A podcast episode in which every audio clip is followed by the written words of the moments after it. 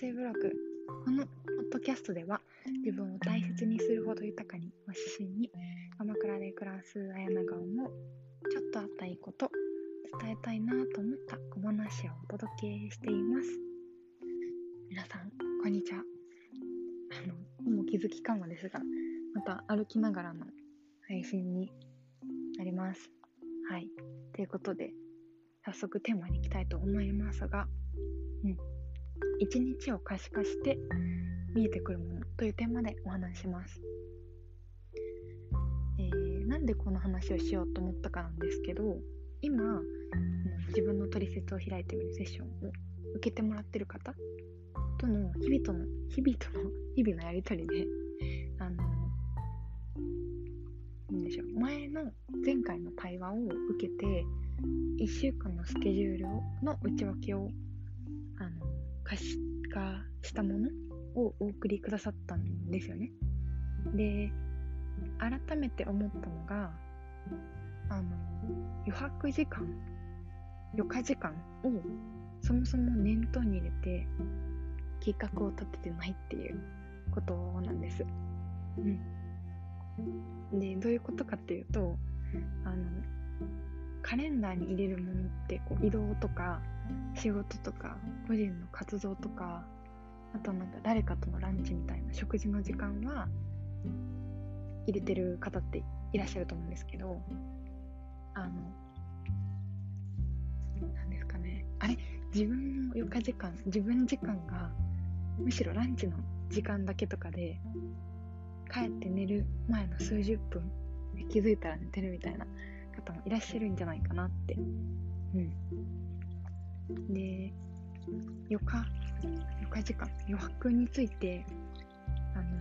見てた時に人によって多分いくつかあると思うんですけれども生活の合間のちょっとした余白っていうのはなんかどこかのタイミングであの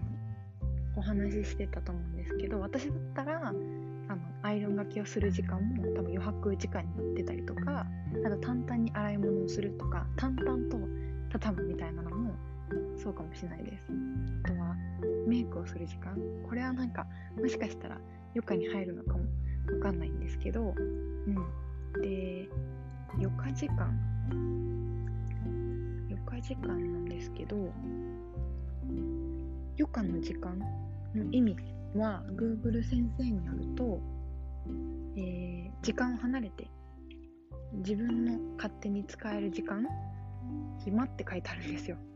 うん。なので、あのー、なんでしょう。紅茶を入れてホッとする時間とか、自分の興味関心を楽しむ時間なんでしょう。美術館に行くとか、読書をするとか、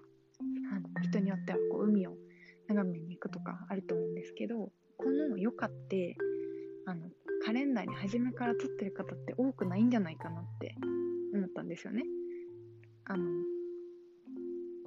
私もそうですけどあのどちらかというと行き当たりばったりで美術館とかはお誘いがあったら初めて入れるみたいな。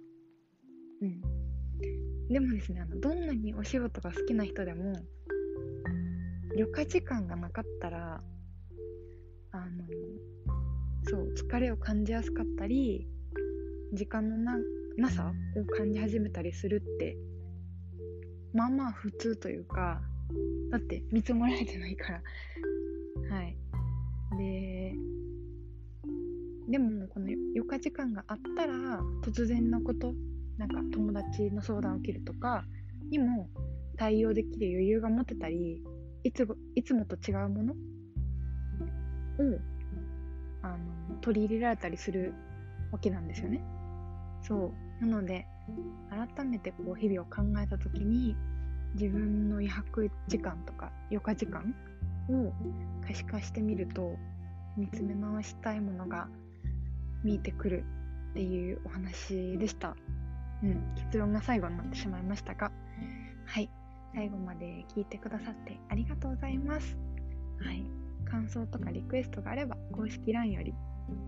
あとはそうですね、この音声が良かったなと思われた方がいらしたら、Spotify の星マークよりレビューいただけると嬉しいです。はい。では、この辺であの終わりにしたいと思いますまた次回の配信でお会いしましょう